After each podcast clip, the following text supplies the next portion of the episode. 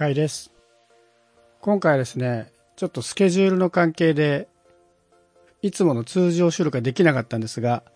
実は週1更新結構こだわっておりまして、基本的にはこのポッドキャスト毎週水曜日に配信してるんですが、まあ、遅れてもなんとか金曜日には配信して週1をキープしたいという裏の目標がありまして、今回試しに一人収録でとりあえずお茶を濁してみようと思います。で、いつもこのポッドキャスト、ある程度ネタ帳を作って、まあ、それ見ながら今日どれにするっていうのを決めてるんですけど、ネタ帳の中でいくつかですね、これちょっと盛り上がらないかもねっていうので、ボツになったものがいくつかあるんで、それをピックアップしながら、ちょっと一人ネタでやってみたいと思います。先日、ゲーミング PC 買いまして、もうでも結構前ですね、ゴールデンウィーク明けぐらいに買ってるから、なんだかんだ2ヶ月ぐらい使ってるんですが、ASUS の ROG Zephyrus G15 というモデルを買いました。で、なんで買ったかっていうと、ずっと富士通の軽くて薄型のモバイル PC ずっと使ってたんですけど、結構オフィスとかにですね、パソコン持っていくと、帰りうっかり忘れることがあって、そうすると結構仕事にならないんですよね。で、まあ家にサブ PC とかもあるんですけど、やっぱり仕事関係じゃ厳しいなっていうのと、家は家で1個がっつり PC 用意しておいて、モバイル PC はモバイル PC で分けた方が使いやすいかなということで、家で仕事することも増えたんで、ちょっと思い切ってゲーミング PC を導入しました。で、まあせっかく買うんで、ゲーミング PC にしておけば VR とか、まあ、最近パソコンのゲームもどんどん増えてきてるんで、そういうのも試せるかなっていうので、ゲーミング PC にしたんですけど、一番最初はね、ASUS ストアで別の PC 買ったんですよね。で、これが何ていう PC かと申しますと、ASUS の TUF-F15 という PC 買いました。これもシンプルにお店で売っててかっこよかったんで買ったっていう理由だったんですけど、この TUF っていうモデルは ASUS のゲーミング PC の中でちょっと価格帯が安くて性能それなりみたいなパソコンのブランドらしいことを後で知り、で、結構気に入ってたんですけど、使ってて、あ、なんかせっかくいい PC 買ったあれに、そこまでスペックがよく感じられなかったんですよね。と、あとちょこちょこですね、仕様で気になるところがあって、で、ネットを見ていたら、同じ ASUS で同じ価格帯でもう少しいいパソコンがあるみたいってことを知り、で、ちょうどですね、ASUS が30日無料返品キャンペーンとなっていて、ASUS のストアで買ったパソコンであれば、30日以内無料で返品受け付けてくれるっていうんで、あ、これはいいなってことで、ちょっと無料返品試してみたんですね。で、新しく買ったのが、ROG Zephyrus G15 なんですけど、一番の違いはですね、USB ポートの数です。で、TF の方は、USB の数はトータル一緒なんですけど、数の比率が USB-A、いわゆる普通の USB が3つで、USB、USB-C が1個だったんですね。ゼフィルスの方は USB-A が2つ、USB-C が2つで、最近 USB-C 使うこと結構増えてきてるんで、USB-C のポートが欲しいなっていうのが1つ。あとですね、一応外付けでマイクロ SD カードスロットがあるっていうのと、電源ボタンが指紋認証になってて、ログインがすごい簡単っていう。で、金額的にもあんまり変わらなくて、同じ20万円ぐらいで買えるモデルなんですけど、何が違うかっていうと、TUF の方は、インテルの Core i7、ゼフィルスの方は AMD の Ryzen 9そうなんですね。で、今までね、なんとなく AMD ちょっと敬遠してたところがあって、特に深い意味はないんですけど、あんまりスペックこだわらないんで、まあ、無難にインテルでいいやっていうのがあったんですけど、レビューとかいくつか見ると、今ゲーミング PC だと結構 Ryzen の方がいいんじゃないみたいな、レビュー結構見つかったので、まあ、ちょっと物は試しに買ってみようかなということで、ゼフィルスにしてみました。比べてみると同じ価格帯なんだけど、やっぱり ROG って上位モデルなんですごい使いやすくて、正直今までずっとパソコンってあんまりスペックで買ったことなかったんですね。どっちかっていうと軽さとか大きさ、小さい PC が好きだったらそっちこだわってたんですけど、やっぱり多少重くてもハイスペックになると仕事がはかどるなっていうことに今更気がつき、重いって言っても、このゼフィルス2キロぐらいなんで15インチの2キロなんで、まあ、持てない大きさじゃないんですよね。なので、がっつり仕事したいときは、据え置きのはずのこの PC 結構持ち歩いちゃったりしていて、割とお気に入りですね。先日、バックスペース FM というポッドキャストに出た時に、まあ、PC とか詳しいですね、まあ、ドリキンさんと西川善さんというお二人にも、あ、そのスペックなら結構いいんじゃないということでお褒めいただいたんで、しばらくはこの PC、がっつり使っていきます。ちょっとね、押しぶらくはこれ、値段優先で、ビッグカメラオリジナルモデルっていうのを買ったんですね。で、ビッグカメラオリジナルモデルは何かが変わってるわけじゃなくて、おそらくはビッグカメラ専用にモデル用意して少し値段を抑えてるんだと思うんですが、ASUS 直販と違うのは、おそらくなんですが、メモリ 16GB 固定のストレージが 512GB 固定になっているので、まあ今考えるとちょっとメモリ将来的に 32GB まで積んでもよかったかなっていう気はしつつ、まあ今 16GB でほとんど困ってないので、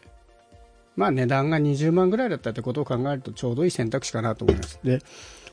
富士通の方も実は 16GB のメモリ乗っけてるんですけど、ちょっと足んなくなる時があるんですよね。やっぱメモリだけじゃなくてきちんとパソコンのプロセッサーの性能を上げると、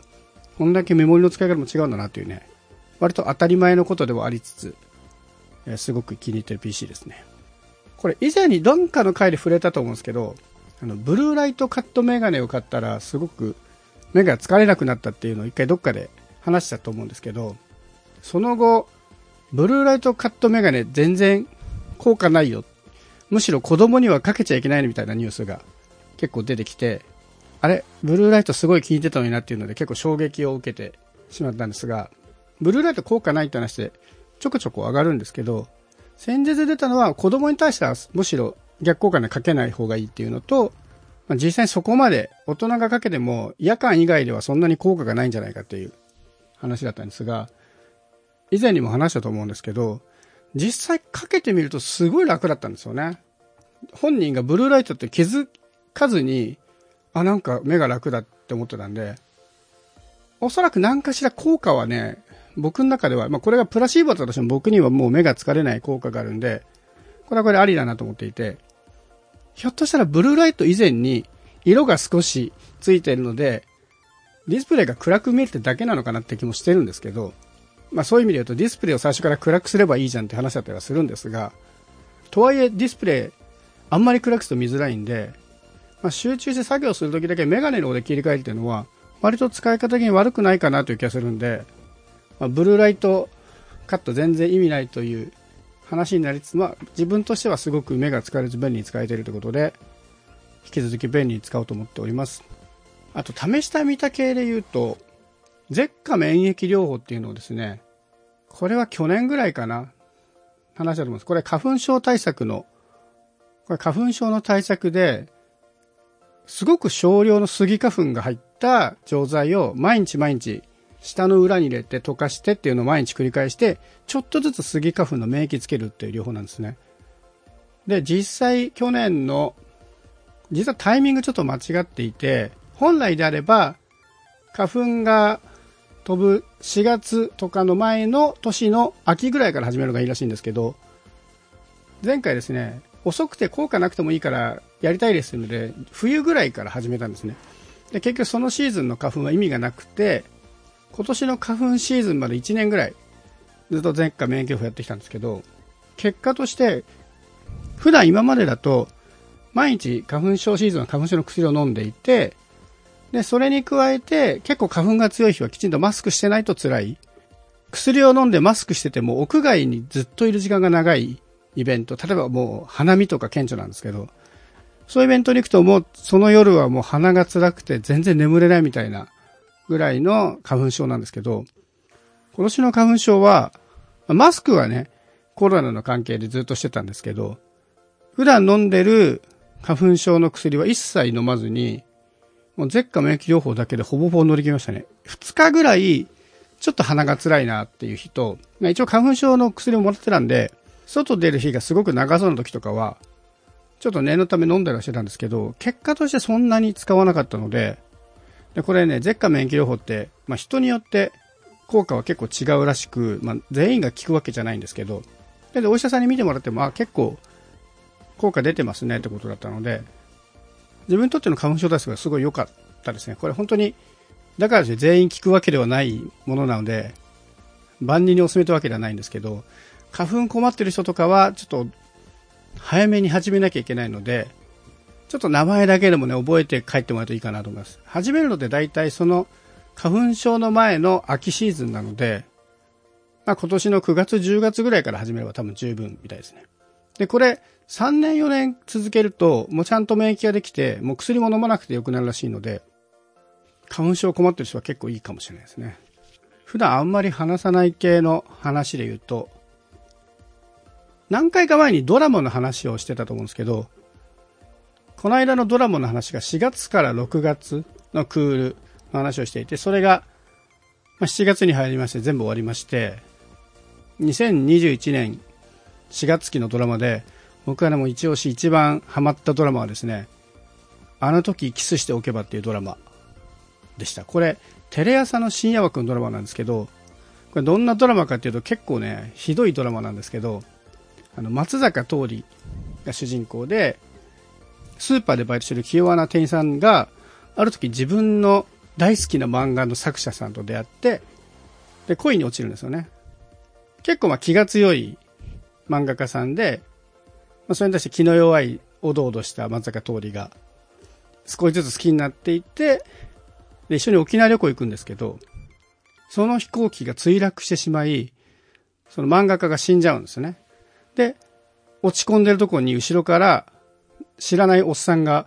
近づいてきて、私、体に乗り移っちゃったみたいっていうことで、その女性漫画家がおじさんの体に移っちゃうって。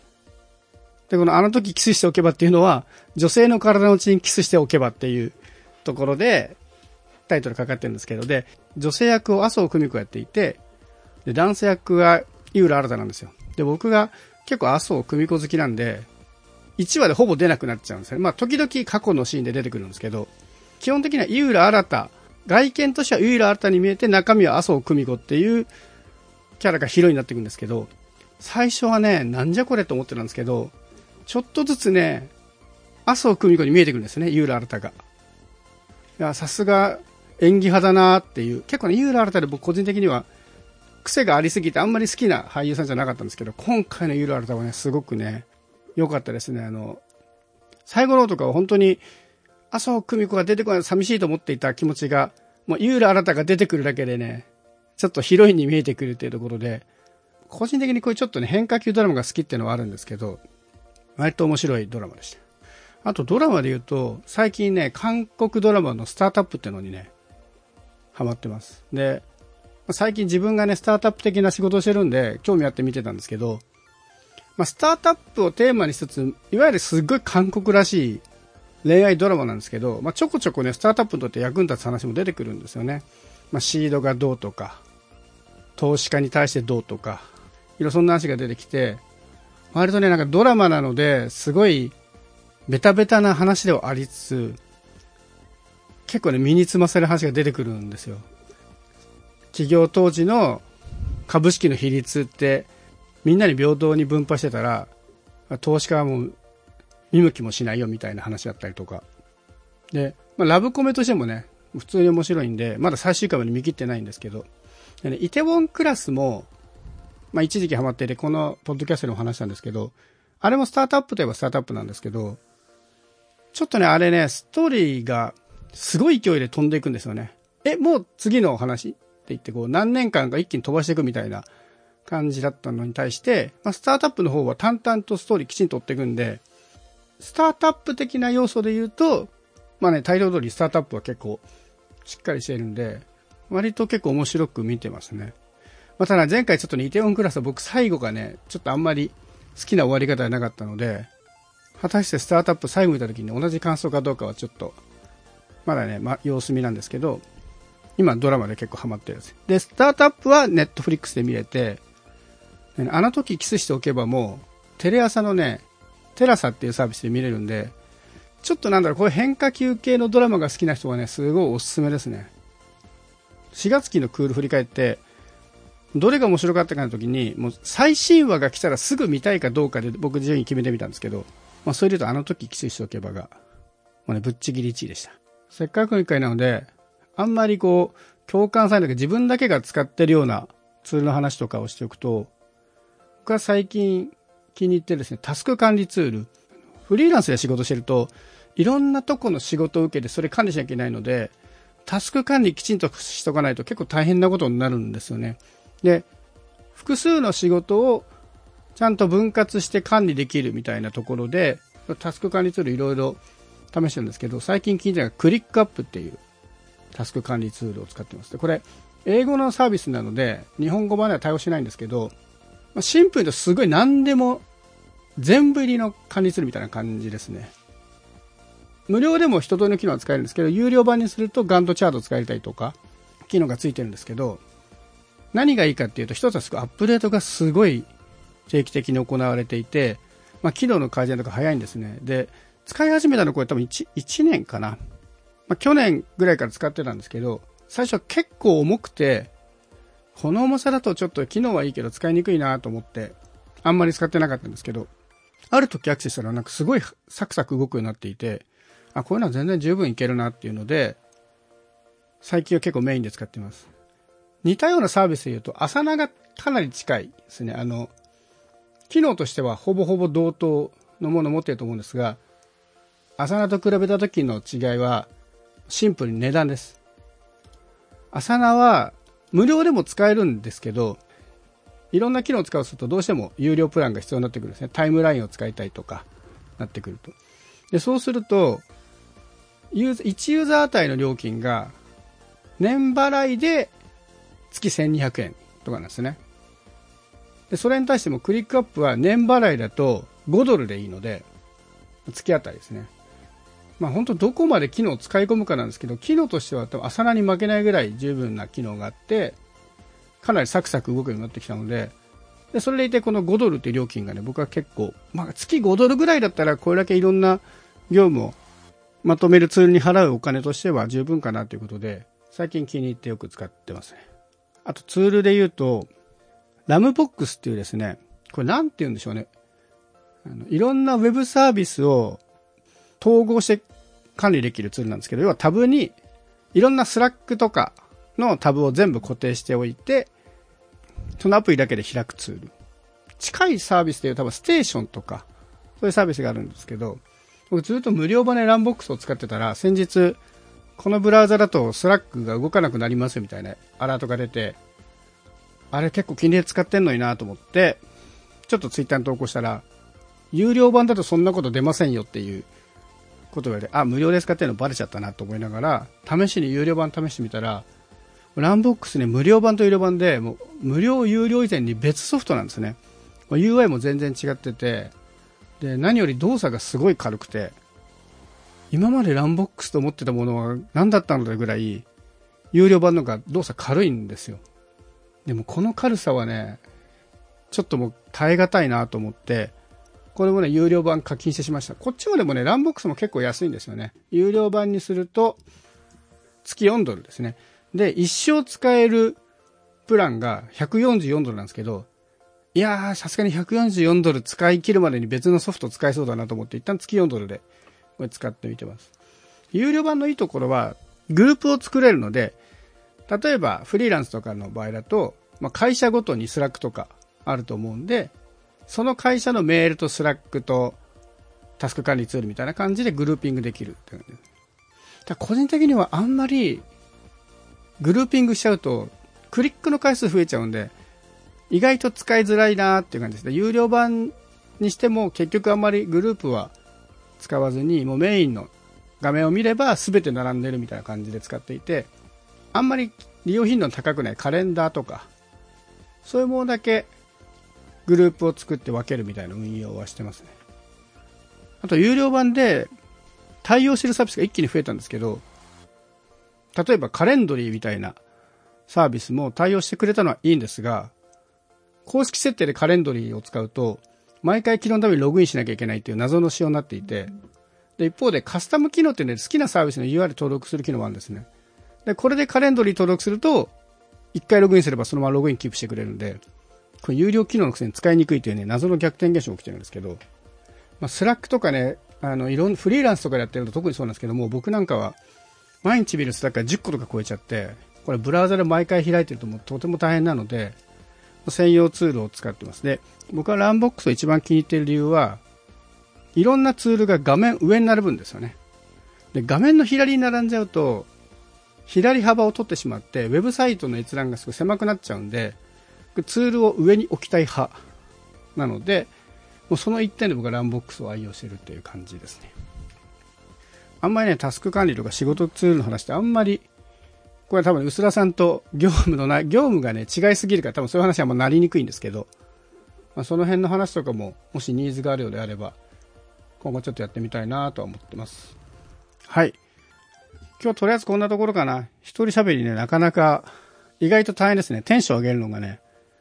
なかなかね、やっぱり話すのは二人のが楽だなと思いつつ、ちょっと初めての実験会、よろしければ、ハッシュタグつけて感想などいただけると嬉しいです。